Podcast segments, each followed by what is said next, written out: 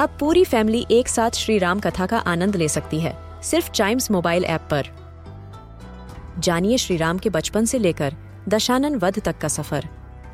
सरल रामायण, घर के सभी सदस्यों के लिए। आज ही डाउनलोड करें चाइम्स मोबाइल ऐप एप्पल या गूगल प्ले स्टोर से।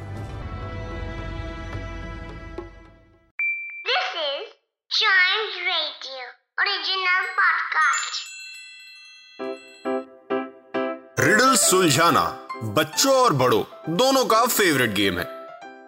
तो आइए जुड़िए चाइम्स रेडियो के साथ और डेली जवाब दीजिए एक नई रिडल का और बन जाइए हमारे क्लेवर क्लॉक्स जी बिल्कुल ब्रेन की एक्सरसाइज करने का वक्त आ गया है और उसके लिए हम क्लेवर क्लॉक्स में रिडल्स को सॉल्व करेंगे। सबसे पहले सॉल्व करेंगे लास्ट एपिसोड में पूछी हुई रिडल जो थी what common English verb becomes its own past tense by rearranging its letters अपने लेटर्स को रीअरेंज करके कौन सा एक इंग्लिश वर्ड है या वर्ब है, जो कि अपना ही पास्ट टेंस बन जाता है मतलब उसी वर्ड का ही पास्ट टेंस बन जाएगा।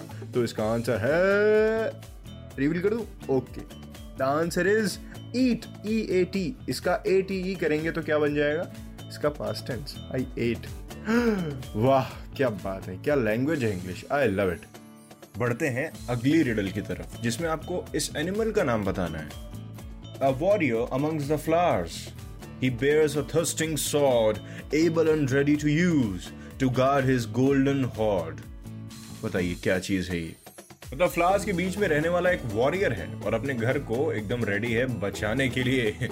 And ready to use his sword his thrusting sword कौन सी चीज़ है ये बताइए। और हाँ गोल्डन होर्ड पे थोड़ा ज़्यादा ध्यान दीजिएगा क्योंकि उसी में आंसर छुपा हुआ है।